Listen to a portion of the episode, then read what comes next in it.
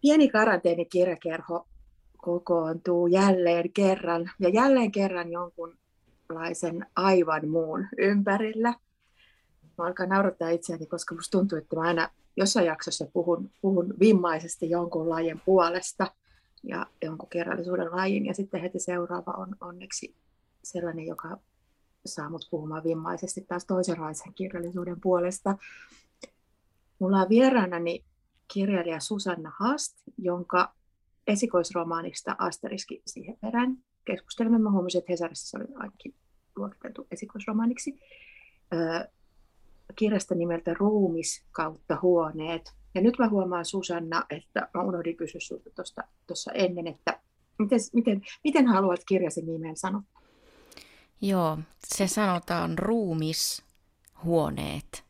Siinä on, pieni, siinä on pieni väli siinä, että se ei ole ruumishuoneet.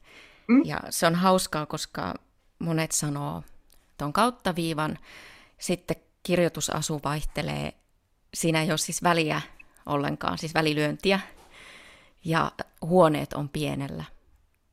Tämä on jotenkin haastava tämä kirjan nimi.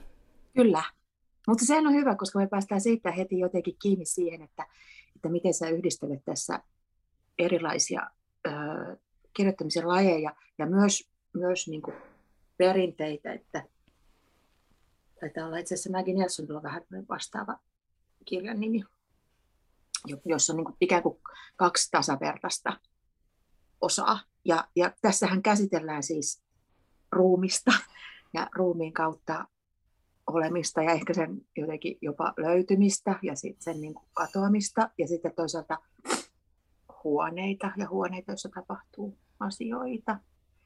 Niin, mitä me voitaisiin sanoa tämän kirjan lajityypistä? Tosiaan Hesarin varsin kiittävässä arvostelussa puhuttiin romaanista ja kaunokirjallisuuttahan tämä selvästi on jos ajatellaan kaunokirjallisuutta siis silleen, että niin kuin kirjaimellisesti se on kauniisti kirjoitettua. niin, tota, tässä siis, ja, ja toinen asia heti kuulijoille, että tässä tulee varmaan semmoisia lipeämisiä. Kirjan päähenkilö on siis Susanna. Ja kirjailija Susanna Haast, nämä olisi hyvin helppo ajatella, että tämä on niin kuin ikään kuin pelkästään jotenkin oma elämäkerrallista tykittelyä. Ja, ja niin kuin, mutta mutta sitten tässä lukiessa tapahtuu asioita, jotka, jotka tota, ei tee sitä ihan niin itsestään selvää. Niin kerro sinä Susanna Haastomin sanoin, että mitä sä, mitä sä ajattelet tästä kysymyksestä? Niin, toi on, toi on niin hyvä kysymys, koska ähm, se on mulle itsellekin vaikea ja ja sekava asia, että, ja asia, jonka kanssa piti kamppailla aika paljon, koska mä rupesin kirjoittamaan tätä kirjaa itselleni. Ja aika loppuvaiheessa vasta, ennen kuin tämä meni painoon, niin näin, että tämä on teos.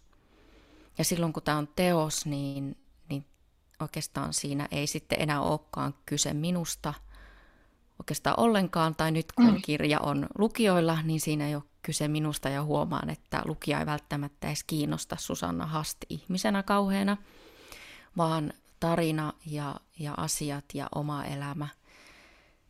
Mutta, mutta sillä tavalla tämä on ihan selkeästi oma elämän kerrallinen ja, ja faktuaalisuuteen tai totuuteen pyrkivä. Mulla on se totuus kiinnostanut ja varsinkin tämmöisen kuin seksuaalirikoksen käsittelyn yhteydessä mun mielestä oli niin, tai mulle oli tosi tärkeää pyrkiä siihen totuudellisuuteen ja, ja siihen, että, että hän ei tule fiktiivisiä elementtejä muuta kuin sen todistusaineiston suhteen. Voidaan puhua siitä lisää, että siitä, että miten fiktiivisyys muuttuu tai muuntuu minun käsittelyssä semmoiseksi todisteeksi.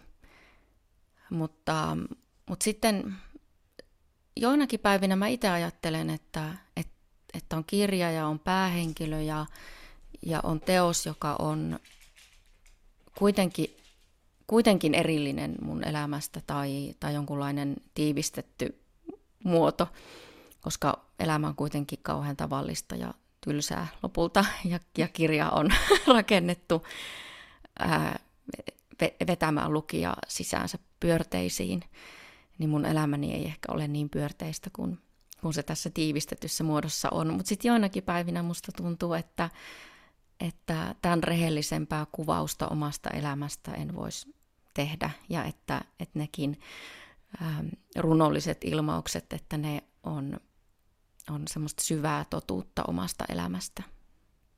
Niin, sitä just, että onko se tavallaan just se paras keino saavuttaa sitten sellainen niin kuin mahdollisimman tosi, niin on just käyttää fiktion ja muita taiteen keinoja. Ja, ja koska, koska kuten tässä niin kuin tulee monta kertaa jotenkin kohdataan se, että niin kuin miten mahdotonta on esimerkiksi muistaa tapahtumia.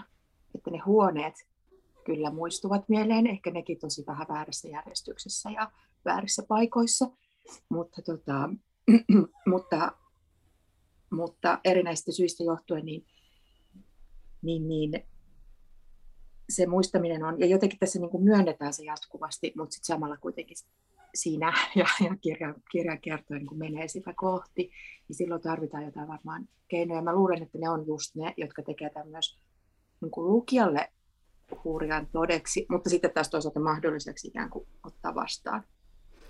Niin ja sitten, sitten mä haastan koko ajan sitä just, että mikä on todiste ja mikä on totuus ja miten sen voi kaivaa esiin, koska, koska tämä mun kirja lähtee liikkeelle poissaolosta – sekä niin kuin sellaisesta ruumiillisesta poissaolosta, mitä mä kutsun niin kuin ruumisilman, ruumisilman ääntä ja ruumisilman suuta. Ja, ja välillä on ruumisilman sisäelimiä ja äh, sellainen jatkuva puutteen kuvaus, mutta sitten on se muistin puuttuminen ja sen tarinan puuttuminen ja, ja mun suurin haasteeni hyvässä ja pahassa se, että, että kun multa puuttuu se keskeisin todiste, eli oma muisti, muistikuva ja varsinkin sellainen kronologinen muisti, että sitten ensin tapahtui näin ja sitten näin.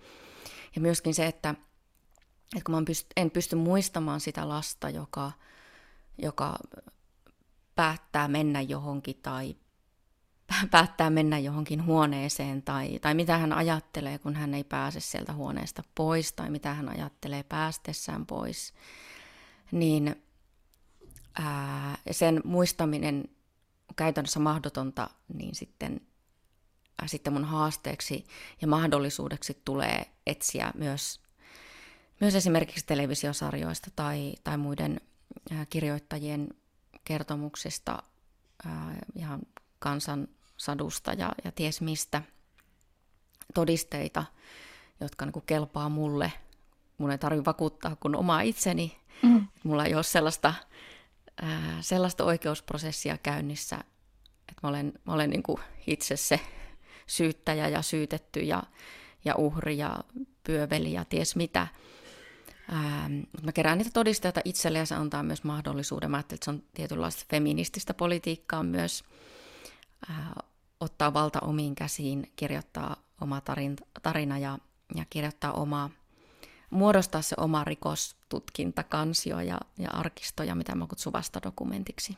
Kyllä, kyllä, ja nimenomaan käyttää ö, jotenkin sitä kaikkea, mitä on jo olemassa, jotenkin kääntää se omalle puolelle myös niin kuin saada, ja sitten ö, jotenkin huomata myös, että kuuluu johonkin ö, isompaan ilmiön tai, tai muuhun ilmiön. Ja se on varmaan myös jotenkin, voisin kuvitella, että siis jos mä nyt oletan niin, että tämä kirja, kirjan ihan tämä ensimmäinen ö, sivu tavallaan ennen, ennen tota varsinaista lukua edes, niin on päivätty 11. huhtikuuta 2018 ja tässä, tässä siis istutaan tyhjän, tyhjän tota, tekstitiedoston äärellä tietokoneella ja tsempataan, että olen valmis kirjoittamaan. Niin, niin tavallaan sellaisen, ö, kävikö sulle niin tätä, tätä kirjaa tehdessäsi, että ähm, sä varmaan siis monista syistä lukenut paljon myös niin tutkijatyösi takia, takia niin kuin paljon niitä tekstejä ja teoksia, jotka täällä esiintyy muutenkin, mutta että, tuliko sulle joku sellainen ahaa-elämys tai joku sellainen, että sä oivalsit, että, että, että, että sun ei tarvitse olla ikään kuin myöskään yksin tämän, tämän tota, oman tarinasi kanssa, vaan että sä saat niin kuin ikään kuin ääniä muualtakin? Joo, ehdottomasti, koska mä aloin kirjoittaa tätä ensin, nyt, nyt tämä liittyy tähän kysymykseen genrestä. Mä aloin kirjoittaa tätä tämmöisenä elämänkirjoituksena, tai memoir. Mun mielestä muistelma tai oma elämän kerta ei ole oikea, oikea sana kuvaamaan sitä, koska, ää, koska mä ajattelen niin kuin memoir tämmöisessä ää, siinä mielessä muistelmana, että se etenee yleensä lapsuudesta ja, ja pyrkii jonkun, ää, jonkun teeman myös tuomaan esille aika usein väkivallan, mutta, ää, mutta tyylillisesti on, tai kaunokirjallisesti ja ilmaisullisesti rima on asetettu aika korkealle. Ja, ja se oli mulle tosi iso inspiraatio itse kirjoittaessa, mutta se ei välttämättä ole sellaista kirjallisuutta, joka viittaisi muuhun kirjallisuuteen yhtä ähm, ponnekkaasti kuin, kuin mitä rupesin tekemään. Mä en ollut siis tätä suunnitellut, mutta, mutta kyllä mulle selvisi kirjoittaessa, että nimenomaan se, että, että todiste on yhteinen ja, ja ruumis on sillä tavalla yhteinen, että mun, mun niin kuin yksilöllinen tarina ei, ei ole kauhean merkittävä eikä se ole yhtä painava kuin se kollektiivinen tarina. Tai että jotenkin tasapainossa ja keskustellen sen mm-hmm. tosi intiimin kokemuksen ja sitten jonkun laajemman ähm, ja yhteisen ja jaetun kokemuksen kanssa voi saavuttaa jotakin enemmän kuin sitten pelkällä sillä yksilöllisellä tarinalla, mutta tämä liittyy myös siihen, että oikeastaan vasta kirjan kirjoittamisen jälkeen mä oivalsin, että, että myöskään häpeä ei ole yksilöllinen ominaisuus, eikä se, että me halutaan ehkä ajatella, että, että yksilöllä, on, yksilöllä on häpeää ja sitten hänen täytyisi jotenkin päästä siitä häpeästä eroon.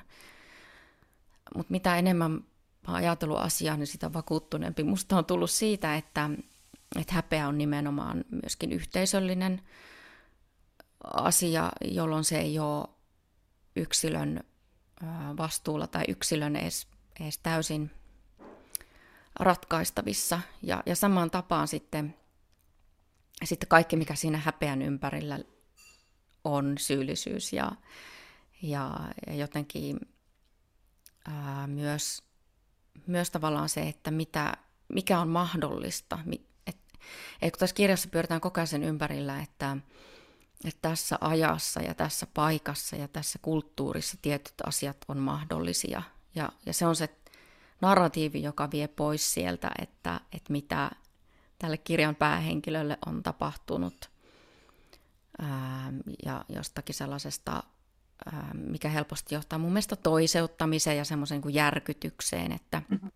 että ui kauheeta, onpa järkyttävää, niin, niin huomio tämmöisellä kollektiivisella pohdiskelulla ja sen, ja sen yhteisön vastuun pohdinnalla lähtee mun mielestä pois siitä, siitä mitä mä kutsun kuvottavaksi uhriksi tai, tai seksuaalisen väkivallan figuuriksi, niin huomio siirtyy sitten siihen, että mikä mahdollistaa väkivaltaa, ja se on paljon tärkeämpi kysymys. Ja se olisi se kysymys, joka olisi ehkä jonkunlainen keino taistella myös häpeää vastaan. Joo. tota, puhutaan just sitä uhriudesta, jotenkin uhrin, uhrille annetusta asemasta. Eli tota, tässä siis kirjassasi niin, niin, niin päähenkilölle tapahtuu seksuaalista väkivaltaa, kun hän on ö, 12-vuotias ensin. Ja, ja niin kuin siitä alkaen, niin siitä lähtee siis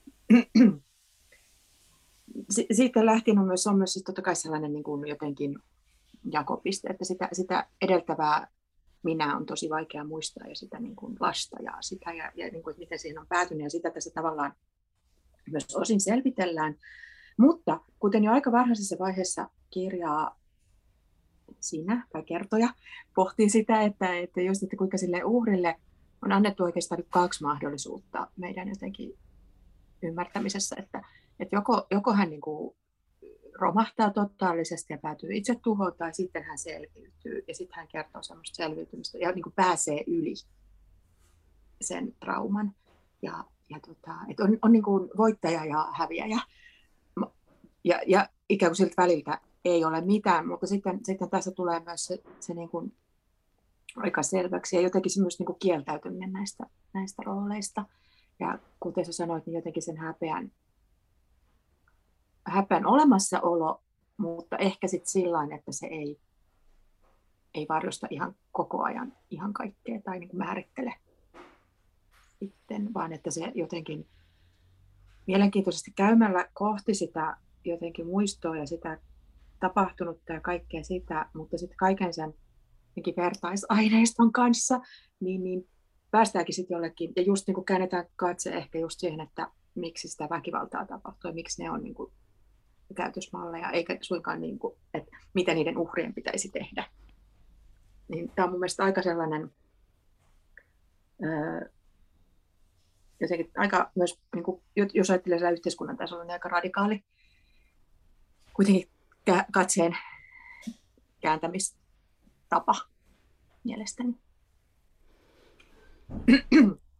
Joo, tota, niin, mä voisin sanoa tuohon, että, että hieno oivallus toi ähm, tämmöinen kahden vaihtoehdon, ja tämä liittyy tähän seksuaalisen väkivallan figuurin käsitteeseen.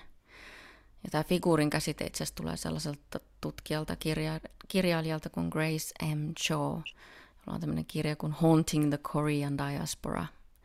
Ja hänellä on tämmöinen väkivallan figuurin käsite ja se oli mulle tosi, tosi tärkeää huomata ja pystyä nimeämään sellainen vaihtoehdottomuus tai, tai tämä äm, ajatus siitä, että, että, täytyy, että väkivallan uhrina täytyy todistaa se tapahtuma olemalla tietynlainen uhri, josta sitten on, on tämä tämä joku niin kuin totaalinen väkivallan kuin totaalisuus, joka kieltää väkivallan monimutkaisuuden ja, ja väkivallan kokemuksen ristiriitaisuuden.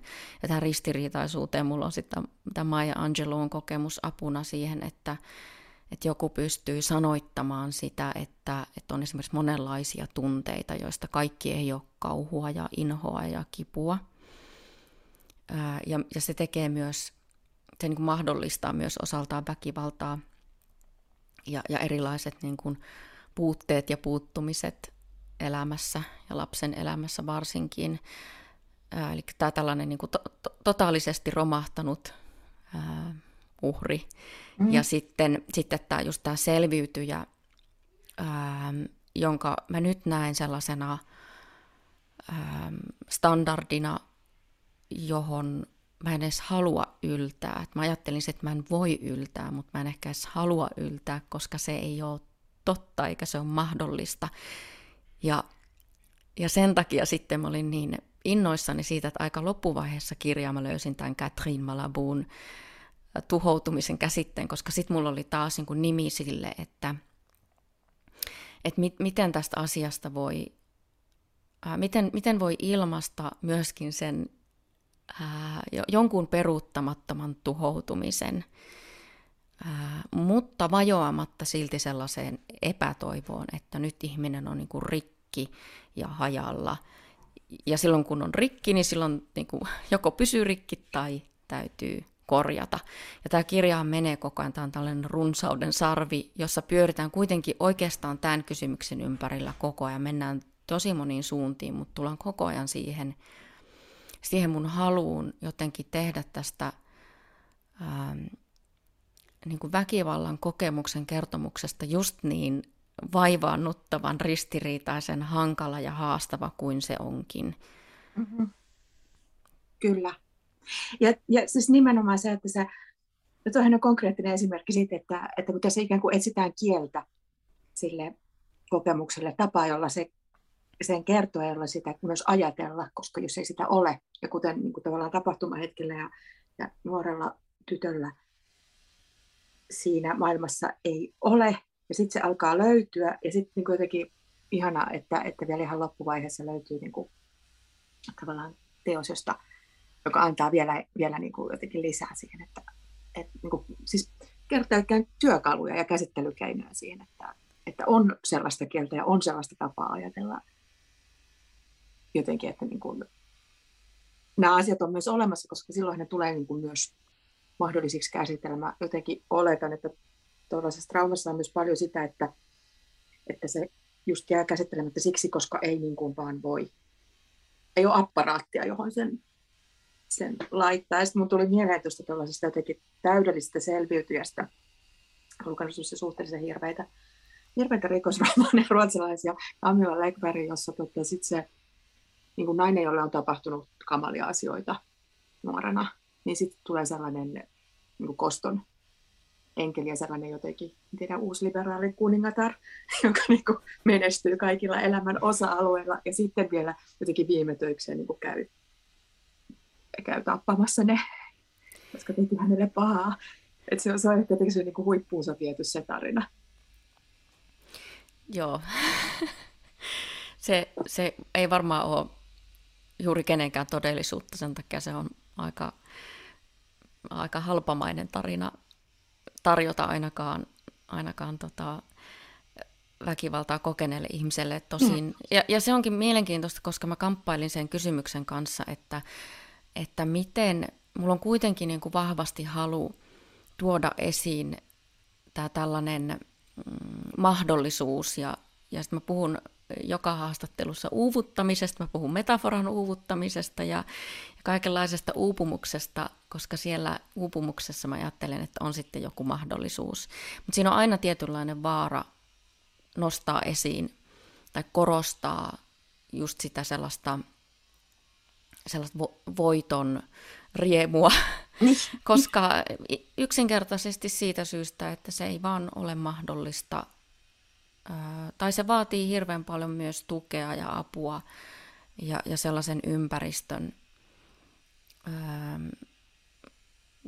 Jotenka jotenkin, jotenkin mä niin kuin sitä tuossa kirjan loppuvaiheella varsinkin, tai tämä viimeinen luku, joka pyrkii sitten kurottamaan johonkin kohti valoa, niin että miten, sen, miten mä kirjoitan sen niin, että, että mä jotenkin ähm, olen kuitenkin tietoinen siitä vastuusta ja,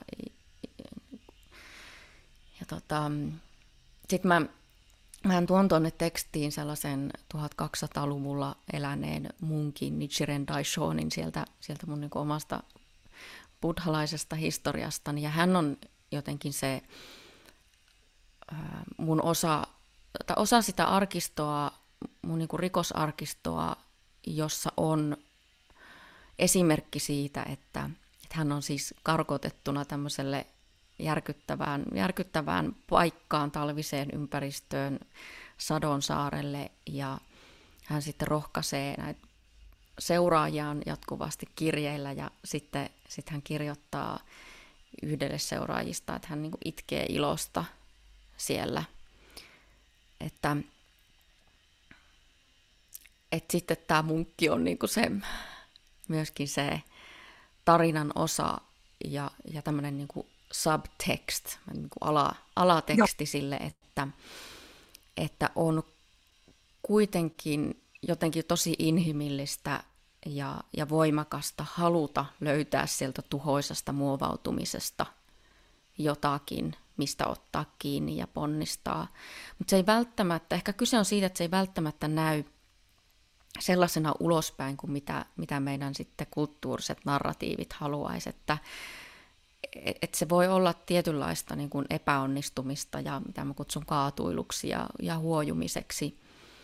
Et voi olla, että se, ää, se selviytyminen sitten ei näytäkään siltä, miltä sen haluttaisiin näyttävän, tai se ei näytä siltä, mitä, mitä oletetaan, että selviytyminen on, ja sittenhän on niin mahdollisuus ja, ja toivonkin, että, että siitä sitten voitaisiin keskustella enemmän, että mitä se selviytyminen on, jos ei se ole sitä, että tulee mm. menestyneeksi ja, ja rikkaaksi ja hyvät yöunet ja, ja mitkään menneisyyden haamut ei vainoa ja kolkuttele ovella ja että mitä se sitten voi olla.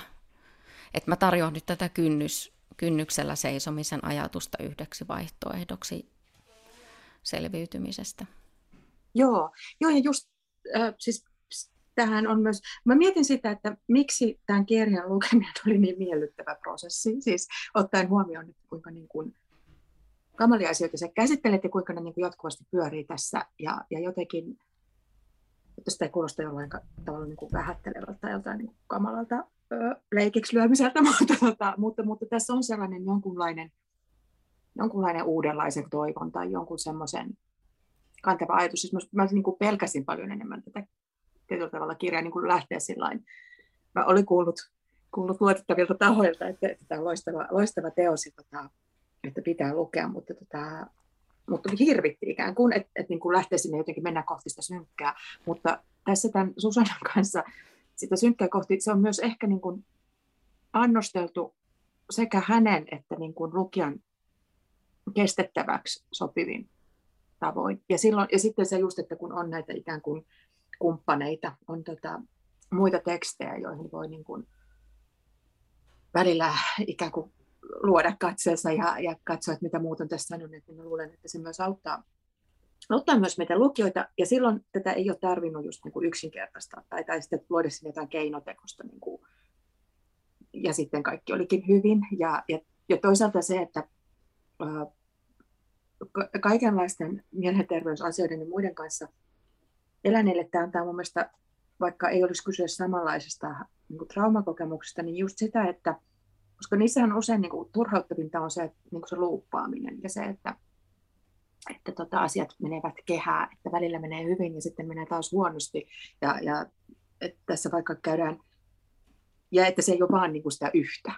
Aivan niin kuin se hirveä kokemuskaan ei ole vain sitä yhtä tunnetta, tai että siihen liittyy niin kuin niin, nimenomaan niin paljon niitä ristiriitaisia asioita, joita on vaikea kommunikoida vaikka auttaville ihmisille. Että olisi helpompaa ehkä, jos, jos niin kuin olisi vaan tuskaa.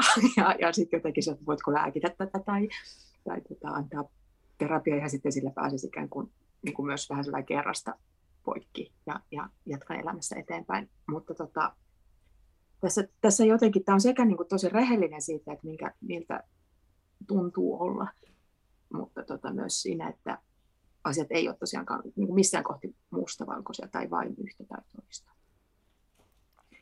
Mä ajattelen, niin, mä ajattelen aina, ää, tai kun mä yritän, mietin tätä kirjaa niin kuin rakennetta, ja, ja ihan sitten kustantaja ja kustannustoimittajan kanssa myös keskusteltiin tästä, että, että mä olin niin ajatellutkin niin, että, että väkivalta tulee, tai tämmöiset, täällä kirjassahan on tämmöisiä ikään kuin tällaisia rajumpia väkivallan kuvauksia, jotka on itse asiassa tosi sensuroituja ja siivottuja. Mutta joskus voi käydä niin, että kun asioita ei kerro, niin sitten mielikuvituskin myös täyttää niitä aukkoja, jota, jota tapahtuu myös mulle, koska mulla puuttuu niitä palasia sieltä muistista.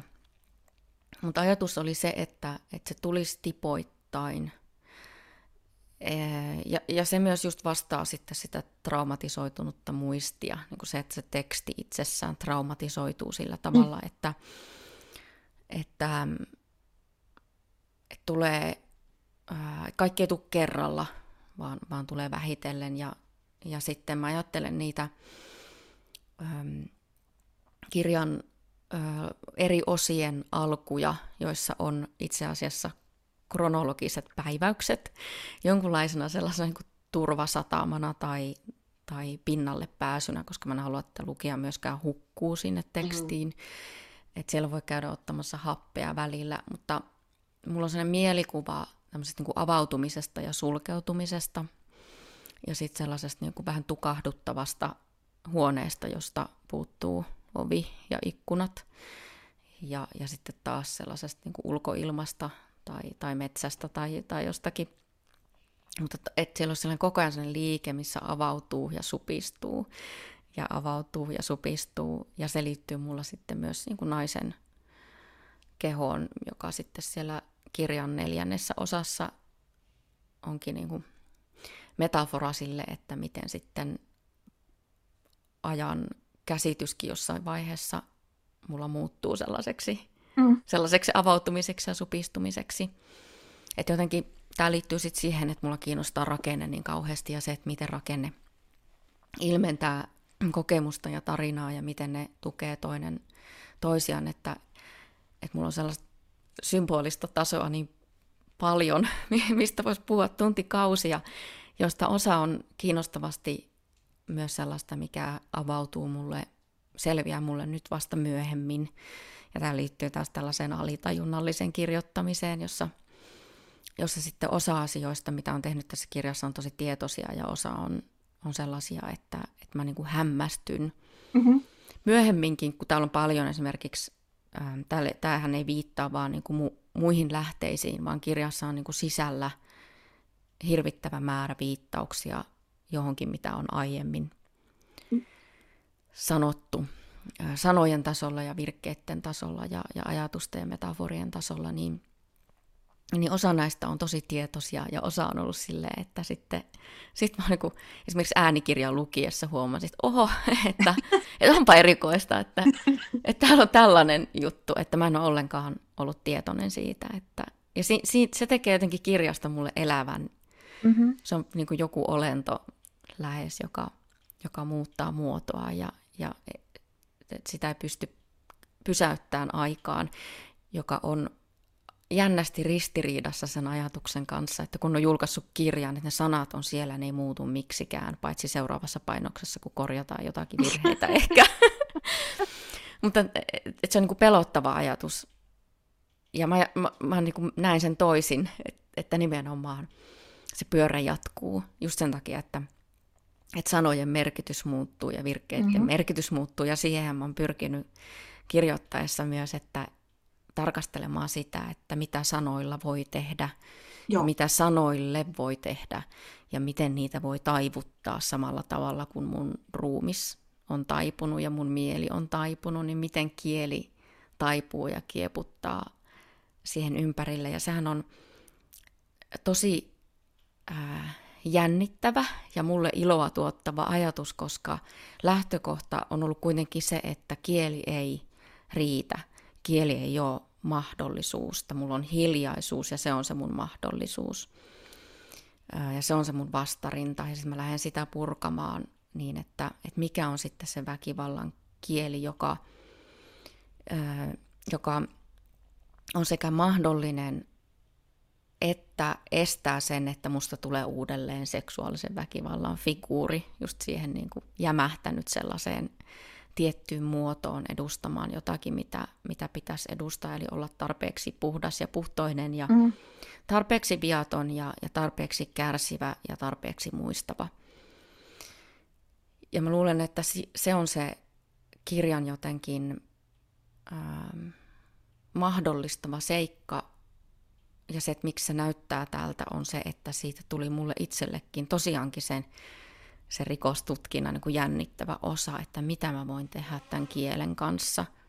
Eikä kieli ole mulle ollut aikaisemmin mikään erityisen niin keskeinen väline tai, tai mitenkään tärkeä ilmaisun muoto.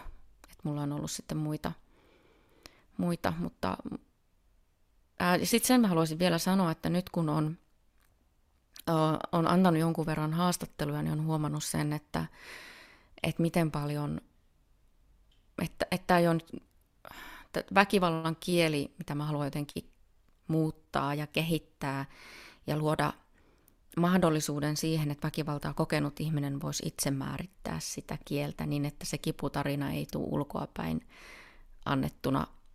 Ja, ja haastatteluja antaessa niin, niin on kyllä kans moinen haaste siinä, että, että kun mä oon neljä vuotta työstänyt tätä, että miten mä puhun tästä väkivallasta. Ja sitten jos joku toimittaja kirjoittaa sen haastattelun niin, että miten se olisi uskollinen tälle mm. kirjalle. Ja se ei ole ollenkaan yksinkertaista, koska toimittaja ei... Ähm, toimittaja toimii eri säännöillä ja eri logiikalla ja eri intresseillä. Mm. Ja ää, mä toivon, että, että voi olla ehkä jonkinlaista oppimateriaalia myös siihen, mm. että, että onko mahdollista, että, että meillä mediassa myös muuttuu tarina väkivallan uhrista joksikin, Kyllä. joksikin muuksi, tai, tai että voiko ää, henkilö saada mahdollisuuden niin vaikuttaa siihen, että, että minkälainen jostakin lehtijutusta vaikka tulee silloin, kun on tämmöinen sensitiivinen aihe. Niinpä. Ja se on kiinnostavaa. Joo, ja toi on kyllä hyvä huomio, että ne tahtoo ö, väkisinkin vääntyä jotenkin siihen, siihen niin kuin lehtimaailmaan joutuessaan, niin varmaan ehkä yksittäisen toimijoiden hyvistä aikeista huolimatta niin sellaisen johonkin mallitarinan suuntaan. Ja sitten, sitten tietysti siinä tullaan taas tehneeksi uutta väkivaltaa. Vaikka, et jotenkin siihen tulee sit just se pelastustarina tai, tai joku, joku sieltä hiipii väkisinkin esiin. Hei, puhutaan tästä rikostutkimuskehikosta, jota, jota sä tässä käytät. Itse asiassa haluaisin kysyä vielä vähän tuosta just sitä rakenteen löytymisestä, että kun sanoit, niin kuin, että kustannustoimittajan ja, ja muiden kanssa paljon siitä puhuitte, mutta ja sitten siinä on tämmöinen niin intuition ja, ja tota, tietoisen. Kummallinen, kummallinen tota, yhteen, yhteen sattuminen, niin teitkö sä ihan ikään kuin konkreettisesti sitä, että kirjoitit vaikka katkelmia tekstiä ja sitten aloit katsoa, että miten nämä menis, vai kirjoititko ryöpsähtäen vaan kaiken ja sitten huomasit, että valmista tulee, vai, vai, vai minkä, minkälainen oli sun metodi siinä?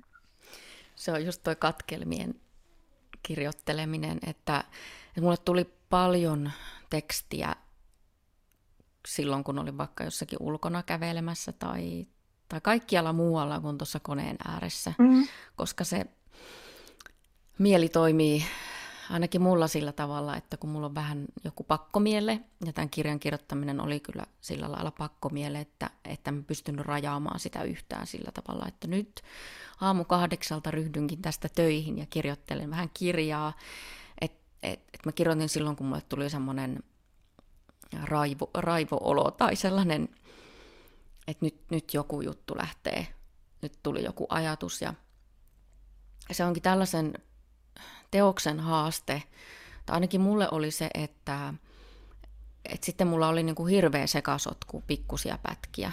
Ja, ja tietenkin sitten sille uskollisena tämä kirja koostuu pienistä pätkistä, eikä olisi ollut mitään en mä tiedä, olisiko se ollut mahdollista edes, ehkä se olisi, mutta sitten olisi tullut jotain väkinäistä vääntämistä, jos olisi yrittänyt kirjoittaa tästä sitten sillä tavalla romaanimuotoisen tarinan, että tämä ei olisi tämmöistä silppua.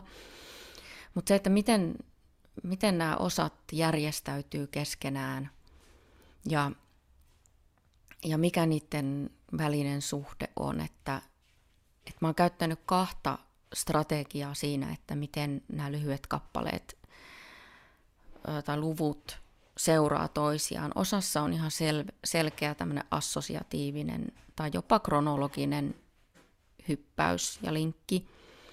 Ja osassa on sitten ihan tämmöinen niin kuin, äh, mulla on vaan tämmöisiä englanninkielisiä sanoja mielessä, mm. rupture, on niin kuin repeämä, äh, sen, se assosiatiivisen linkin puuttuminen, koska, ja tämä liittyy tähän niin kuin muistin traumatisoituminen, traumatisoitumiseen, että yhtäkkiä joku, joku asia kääntyy ympäri tai, tai ää, se niin kuin mennyt repeytyy sisään nykyhetkeen tai, ää, tai joku asia vaan tulee yhtäkkiä mieleen just silloin, kun sen ei pitäisi missään mm. nimessä tulla mieleen, niin, niin siinäkin suhteessa taas sitten kokemus ja rakenne vastaa toisiaan. Mutta mä en oikein muista, että miksi, mistä mulle tuli sitten sellainen ajatus jakaa temaattisesti. Ehkä se helpotti vaan, äh, vaan että et mä ajattelen niin tämmöistä, mitä kutsutaan fragmentaariseksi ää, äh, tekstiksi, että, että siellä täytyisi kuitenkin olla joku järjestys, joka helpottaa sitten lukijaa, että, ja ja sitten helpottaa kirjoittajaa itseäänkin ymmärtämään, että miten, miten tämä etenee, niin, niin varmaan aika varhaisessa vaiheessa mulla oli jo joku sellainen, ja vähän ne nimet muuttu, mutta, mutta ajatus siitä, että, että on joku teema. Mulla taisi olla aluksi todiste, esimerkiksi taisi olla yksi sellainen teema, joka sitten muuttui paikaksi. Ja se ensimmäinen kirjan osa on paikka. Seuraava kirjan osa on sitten sota ja sitten tulee hysteria, tämä hulluus, joka on kaiken keskellä. Ja, ja siihen sotalukuun loppuukin sitten tämä rikostutkijan rooli. Häntä ei enää tarvita. Hän ei mahdu niin kuin sen, sen niin kuin hulluuden sisään enää. Hän on liian rationaalinen ja liian ää, ulkopuolinen tai liian tällainen kylmästi asioita tarkasteleva ja ärsyttäväkin tyyppi itselle, niin se hulluus saa niin sieltä tulla. Ja siellä on jonkunlainen manifesti myös siellä sisällä siitä hysterian, hysteriasta. Ja hysteria tulee siis siitä, että se on trauman ensimmäinen nimi, se on se ensimmäinen konteksti, missä traumaattista muistia on, on lähdetty tutkimaan. Ja ja sitten sit kun mä mietin, että miten mä käsittelen vanhemmuutta ja, ja äitiyttä, ää, niin tämä aukkoluku, neljäs luku sitten sit kuvaa myös, ja se on, se on mulle ehkä tärkein näistä tämän kirjan luvuista, ja se aukko viittaa hyvin vahvasti siihen, että jotakin on poissa. Mm-hmm. Ja myös on vihje siitä, että tämä aukko ehkä pitää joskus tulevaisuudessa myös kirjoittamalla täyttää. Ja sitten kynnys, joka on se viimeinen osa, on sitten, on sitten just pyrkimys siihen tasapainoilla menettää tasapainoa ja, ja eksyä, mutta myös tasapainoilla siinä sen muistamisen ja unohtamisen välillä – ja löytää just niistä se oma minuus. Et kun mä koko ajan pohdin myös läpi tämän kirjan minuutta ja, ja si, sitä kautta toimijuutta, ja se on mun mielestä hirvittävä iso ja kiinnostava kysymys kaikille ja semmoinen yleismaailmallinen kysymys siitä, että, että mä asetan tätä kysymystä siellä, että, että olinko se minä, niin kuin onko mm. joku minuus, joka, joka teki varsinkin sitten lapsen kohdalla, mutta myös sen, sen että miten miten tapahtuu tämä tuhoisa muovautuminen, niin, niin kuka on se minuus siellä. Hmm, vastasikohan tämä ollenkaan kysymykseen? Vastasin jaarittelemaan. Er, erinomaisesti kysymykseen. Hei, tota, lukisitko sieltä ö, tekstistä kappaleen, niin kuulijat pääsee myös, myös sitä kautta mukaan keskusteluumme. Jo, Eli tässä on just tämä rikostutkintaa. Joo, no mä ajattelin siitä lukea, koska mulla on semmoinen haaste, että kun pitäisi valita täältä jotakin luettavaa, niin, niin, niin on aika vaikea löytää sellaista pitempää kohtaa, joka, joka olisi, äh, johon ei tarvitse sisältövaroituksia. Ja mä, en, mä vaan vastustan sitä, että mun pitäisi antaa sisältövaroituksia mm. kirjasta, joka kertoo mun elämästä. Se myöskin sotii mun ähm, tavallaan mun missiotani vastaan tai, tai tätä mun ää, kirjani eetosta vastaan. Mutta löysin tosiaan, ajattelin, että luen täältä kirjan alkupuolelta ää, tästä, että mistä tämä tulee, tämä rikostutkijan hahmo ja tällainen jakautuminen ää, itse asiassa kolmeen eri persoonaan, joista yksi on uhri ja yksi on tämä rikostutkija ja sitten on kolmas minuus. On asioita, joita en voi arkistoida ilman apua. Manaan itsestäni esiin rikostutkijan, liittolaisen, joka puhuu minun kauttani, mutta toisella kielellä. Subjekti ja objekti samassa ruumiissa. Rikostutkijan tehtävä olisi etsiä se, minkä minä olen piilottanut. Hän menisi sisään huoneisiin ja sanoisi, odota siinä oven takana. Yritin kyllä kirjoittaa tämän toisella tavalla. Kirjoitin aivan kaiken. En suojellut itseäni mitenkään. Avasin saman haavan auki joka päivä. Huomasin märkivät paiseet ihollani. Ne näyttivät aina vain suurentuvan. Sitten ruumiini lahoamisen julmuus sai minut jakaantumaan. Jakaantuminen oli helppoa, koska minuuteni oli 12-vuotiaana murskautunut – Mieleni koostuu jo valmiiksi erillisistä, toisilleen vieraista elementeistä.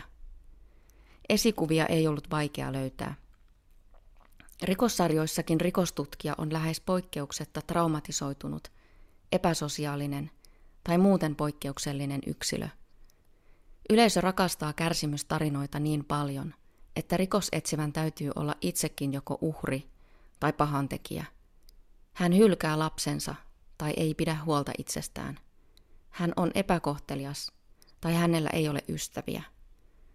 Koska rikosetsivän täytyy yrittää ymmärtää tekijää selvittääkseen totuuden, on vain luontevaa, että myös rikosetsivällä on väkivallan ruumis. Rikostutkija, joka irtaantuu psyykkeeni rationaaliseksi osaksi, lupaa suojella minua muiden ohella itseltäni ja hoitaa likaisen työn.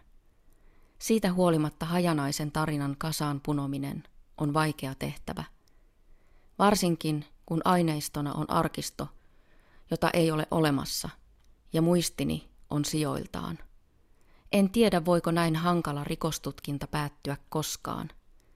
Pelkään, että kuolen rikostutkintakansio kainalossa, tai minun luurankoni löydetään arkistohuoneesta, jossa olen käpertynyt tuhansien ratkaisemattomien tapausten alle. Olen silti päättänyt ottaa riskin. Minä jos kuka, tai tarkemmin ajatellen ainoastaan minä, voin suorittaa kerrankin tutkinnan, joka ajaa uhrin etua. Kiitos. Kiitos. Ja tämä luku jatkuu vielä, mutta ajattelin, että toi on ehkä hyvä määrä. Se on, se on hyvä määrä tähän. Ja, tota, ja tämä on tosiaan tosi hyvä väline. Myös ehkä tämä rikostutkinta auttaa, auttaa just kanssa tässä, mietin lukijan, lukijan kannalta, niin meitä niin kuin lähestymään sitä kaikkea. Et samalla kun se on niin kuin kertojan kertojalle oleellinen. Mun mielestä jotenkin myös aika ihana tämmöinen ajatus sivupersoonista tai persoonan jakautumisesta, josta on ikään kuin, niin kuin hyötyä, että se on myös keino käsitellä asioita, joita ei voi käsitellä. Ja tämä syntyi, mä muistan, että se oli jotain joulun aikaa ja, ja tota, mulla oli tosi vaikeaa kirjoittaa tätä kirjaa ja oli aika epätoivoinen olo ja huomasin, että etten pysty erottamaan sitä aikaa, että milloin kirjoitan ja milloin ajattelen tätä kirjaa, että mulla oli niin kuin pelkästään mm. kirjaa. Niin, tämä kirja oli, ja nämä kaikki, ja, ja tämä kylä ja, ja historia, ne vyöry koko ajan mun päälle. Ja, ja sitten mä näen mielessäni tällaisen, äh, mulle tuli mieleen siis body of evidence, ja, ja sellainen maahan piirretty niin kuin ruumiin mm. ääriviivat jostain tällaisesta poliisitutkinnasta – ja, ja sitten mä oivalsin, että, että tähän täytyy tulla joku toinen ääni. Ja, ja se helpotti ihan hirveästi. Ja mä ajattelin myös, että se, help, niin kuin, että se helpottaa ja mahdollistaa mulle sen, että, että mä voin katsoa ulkopuolelta ja ottaa sen tarpeellisen etäisyyden.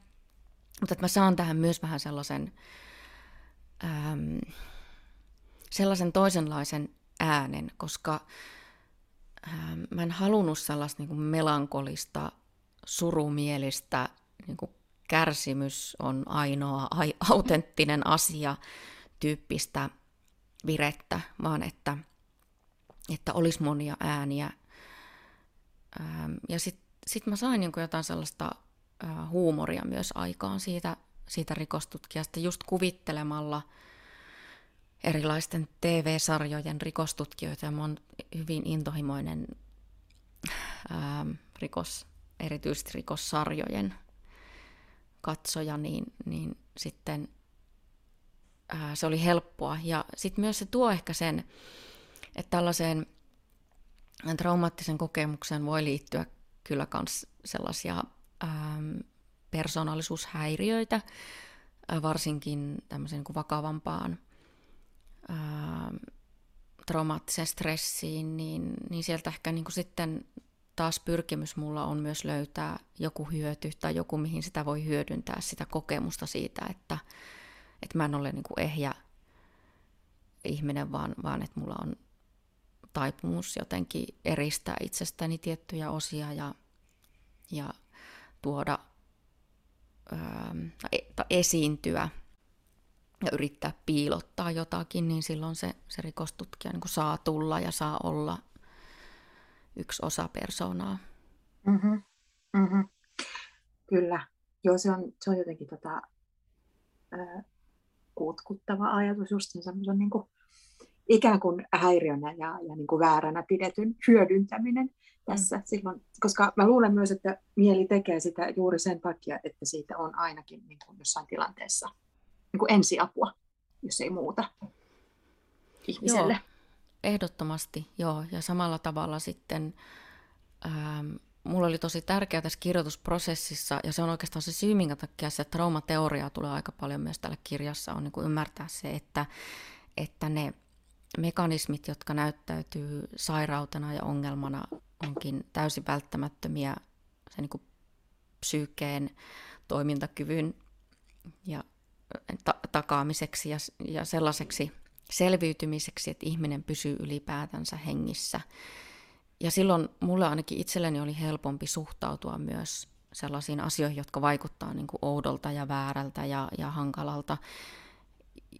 Ja tuo kirjan kirjoittaminen kyllä myöskin sai aikaan sen, että, että mun oma suhtautuminen vaan sen traumaattisen stressin oireisiin ja se elämään niin sen traumaattisen muistin kanssa on muuttunut paljonkin. Ei, ei voi puhua tällaisesta toipumisesta tai parantumisesta, joka kumoaisi sen, sen ö, tuhoutumisen, mutta, ää, mutta näitä mahdollisuuksia hyödyntää ja, ja tulla jotenkin toimeen ää, sen traumaperäisen stressin kanssa, niin on, on syntynyt. Ja, ja siinä on jotain sellaista, tosiaan sellaista niin kuin radikaalia, äm, ja se liittyy siihen, mulla on aika vahva julistus siellä kirjassa myös tämmöisestä, että seksuaalisen väkivallan uhri on lähtökohtaisesti niin vaivaannuttava henkilö, varsinkin jos hän tulee esiin seksuaalisen väkivallan uhrina, että sen mulle itselleni, mä en voi sanoa muiden puolesta, mutta mulle sen täytyy olla joku voimavara ja radikaali joku transformaation paikka, koska ähm, koska aina, aina jotenkin siellä, missä on sellaista, äm, miksi mä sitä kuvaisin, äm, toiseuttamisen ja, ja ulossulkemisen ää, ja hulluksi tekemisen tämmöistä niin yhteiskunnallista tapahtumaa, niin, niin mun tapa harjoittaa vastarintaa omassa elämässä on jotenkin mennä siihen pyörteeseen sisään ja katsoa, että mitäs täällä on mulle. Ähm, juuri sen takia, että, että se, ähm, että mua ei kuitenkaan murhattu, joten olen mm. vielä elossa, joka on tavallaan, tavallaan sitten se ähm, mun niin kuin haasteenikin tässä, kun yritän äh, vakuuttaa muita siitä, että että on tapahtunut jotakin hirvittävää ja tutkimisen ja arkistoimisen arvoista ja sitten, sitten tämä selviytyminen ajatuksena jotenkin mun ulottumattomissa ja, ja saavuttamattomissa ja, ja sellainen yhteiskunnallinen ideaali, johon en oikein uskokkaan. Mm. Niin, niin sitten tämä, jotenkin tämä pyörteen mukana meneminen tai tai tuolla kirjan loppupuolella viittaa sitten eksymiseen. Eksymisen muistin sisään on se, on se niin kuin toivoa antava ähm, osa tätä kaikkea. Kyllä. Sä teet tässä kyllä tosiaan niin kuin jotenkin konkreettiseksi paljon sellaista miten teoriapuhetta ja just, just niin kuin jotain, siis hyvin siis sellaisia asioita, joita ehkä mainitaan, mutta se, että mitä ne voisi tarkoittaa, niin mun mielestä, mun mielestä tässä tulee ainakin hyviä ehdotuksia, että mitä voisi olla just niin kuin semmoinen radikaali tapa katsoa uudestaan vaikka just mielen hajoamista ja minuuden hajoamista ja muuta sellaista, mitä, mitä mahdollisuuksia siinä on. Koska tässä on myös ikään kuin systeemi esimerkiksi, jota edustaa työpaikkalääkäri. Tässä niin se, se että, että kuinka vahvasti niin kuin on just siinä se, että joko sä olet ikään kuin sairas ja työkyvytön, tai sitten olet parantunut. Et, et, et niitä välitiloja, ja, ja sitten mä kuitenkin oletan, että hyvin suuri osa ihmisistä on ikään kuin siellä haahuilemassa välitiloissa ja tasapainoilemassa kynnyksillä enemmänkin kuin, kuin tota, joko tai. Mä kysyisin vielä ikään kuin sun päivätyöstäsi ja, ja, ja kirjoittamisen suhteesta. Eli sä oot tuolla taideyliopistossa, ei kun, joo, siis teatterikorkeakoulun puolella taiteellisen tutkimuksen dosenttina ja, ja siis sä oot ennen kaikkea keskittynyt sodan uhrien kokemuksiin ja, ja siihen, tota, niin oliko sitten se kuitenkin sellainen jonkunlainen, jonkunlainen tota, kehikko tai joku sellainen, jonka kautta sä pystyit lähestymään omaa kokemustasi vai millä lailla nämä asiat kätteli toisiaan, jos teki sitä lainkaan? Kirjoitan tuolla kirjassa, että, että mm, mä oon jotenkin pyörinyt tämän väkivaltateeman ympärillä koko akateemisen työurani ja ää, uskalsin myöntää, että olen niin kuin, etsinyt itseäni sitten niistä, niistä tarinoista myös tai mm, en ehkä tietoisesti, mutta jollakin tavalla mulla on kiinnostanut se, että, että ähm, mä yritän välttää tätä selviytymisen käsitettä ja se lipsahtaa. löytää jonkun hitsi viekö mun ja kielen. vielä. Mä en, ole, mä en ole vielä ihan maalissa näiden, te, näiden termien kanssa, mutta, ää, mutta mä tutkin Tsetsenian sotaa esimerkiksi, niin, niin mä en niin kuin lähtenyt kirjoittamaan siitä, että mitä se kärsimys on ollut, vaan, vaan miten ihmiset on ilmentäneet ruumiillisesti myötätuntoa. Ja, ja sitten mä löysin niin kuin lasten toimijuuden ja rakkauden ja tanssin ja sellaisia teemoja, että, että se on selvästi se, ollut mulle se niin kuin, paikka, missä mä oon voinut ajatella näitä asioita. Ja varmaan se näkyy tuosta kirjastakin, että näitä on ajateltu ehkä ainakin vuosikymmen näitä asioita ja, ja eri näkökulmista. Että mä oon aina, mulla on sellainen taipumus, että mutta toisaalta entä jos. Mm-hmm, mm-hmm. Ähm, ja vilpitön halu ymmärtää mm, sekä väkivallan syitä että, että seurauksia. Ja, ja sitten sit mä kiinnostuin myös siitä, mitä voisi kutsua tämmöiseksi niin kuin valtion väkivaltakoneistoksi, legitiimiksi ähm, väkivallan instituutioksi, eli ähm, sotilaallinen valta ja miten se kytkeytyy ähm, sitten muuhun väkivaltaan yhteiskunnassa. Ja, ja tämä asia, minkä ympärillä mä pyörin tuossa kirjassakin, on sitten feminiinisyyden pelko, tai ajatus feminiinisyydestä ja heikkoudesta ja sen, sen niin kuin loputon pelko. On jotenkin tässä, tässä sitten se, mikä, mikä mua niin kuin johdattaa myös, myös niin kuin yhdistään se sota ja, ähm, ja oma kokemus tai seksuaaliväkivallan kokemuksen kutsuminen sodaksi, mutta Ää, joo, taas aika pitkä vastaus yksinkertaiseen kysymykseen. Hyvä näinpä. Että kyllä, kyllä siis so, sodan kokemuksen tutkimus ja, ja sitten tämä niin kuin sotilaallisen voimankäytön ja voimankäytön ihannoinnin niin kuin kiinnostus niihin asioihin on kyllä tämän kirjan taustalla. Ja, ja myöskin näkyy tuossa kirjassa.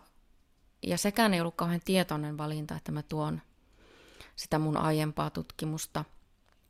Että siellä on siihen Tsetsenian sotaan liittyviä muutamia pätkiä tuolla, niin ää, mä en ollut sitä ajatellut, ja se olikin mulle jotenkin vaikea myös, että, että voinko mä tehdä näin.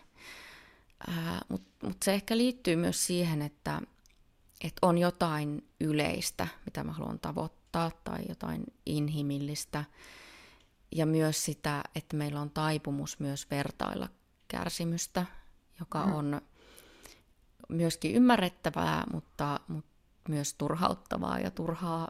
Ja, ja jotenkin sen ympärillä myös sitten ehkä mä haastan niin kuin miettimään lukijaa näitä erilaisia väkivallan konteksteja ja liittolaisuuksia myös. jotenkin sota-asiasta. Mä mietin myös sitä, että tietyllä tavalla niin kuin varsinkin tässä Ukrainan sodan aikana on tullut jotenkin myös sellainen, kun seurannut keskustelua, niin kun kauhistellaan tavallaan sitä seksuaalista väkivaltaa, mitä vaikka nyt Venäjän armeija harjoittaa, niin tota, tapahtuu myös jonkunlainen sellainen kummallinen niin kuin ulkoistaminen. Että ikään kuin nyt ne olisi vaikka ainoa taho, joka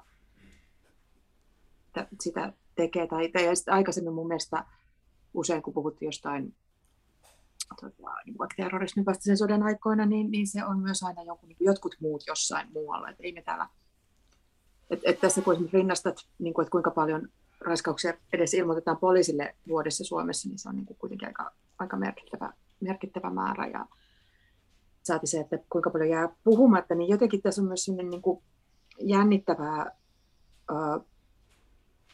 tai, tai siis ei mikään jännittävä, niin kuin kammottava, kammottava tapa niin kuin käyttää myös sitä puhetta sellaisena, että kauhistellaan jotakuta muuta, jotakuta mm. toista, ja sitten meillä täällä on ikään kuin kaikki hyvin, niin sä tuot sen myös, uh, miten mä sanoisin sanoa, kotirintamalle.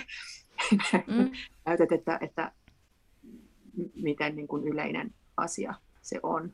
Haluaisin keskustella sun kanssa varmaan sodasta ja sen vaikutuksista yhden toisen tunnin, mutta mä luulen, että me tässä vaiheessa solmitaan, solmitaan nauhoja yhteen ja jäädään keikkumaan tähän, tähän välisen, välimme muodostuneen tilan kynnykselle. Kiitos Susanna Haas todella paljon haastattelusta. Kiitos. Kiitos kutsusta ja, ja oli mukava olla tässä keskustelemassa sun kanssa.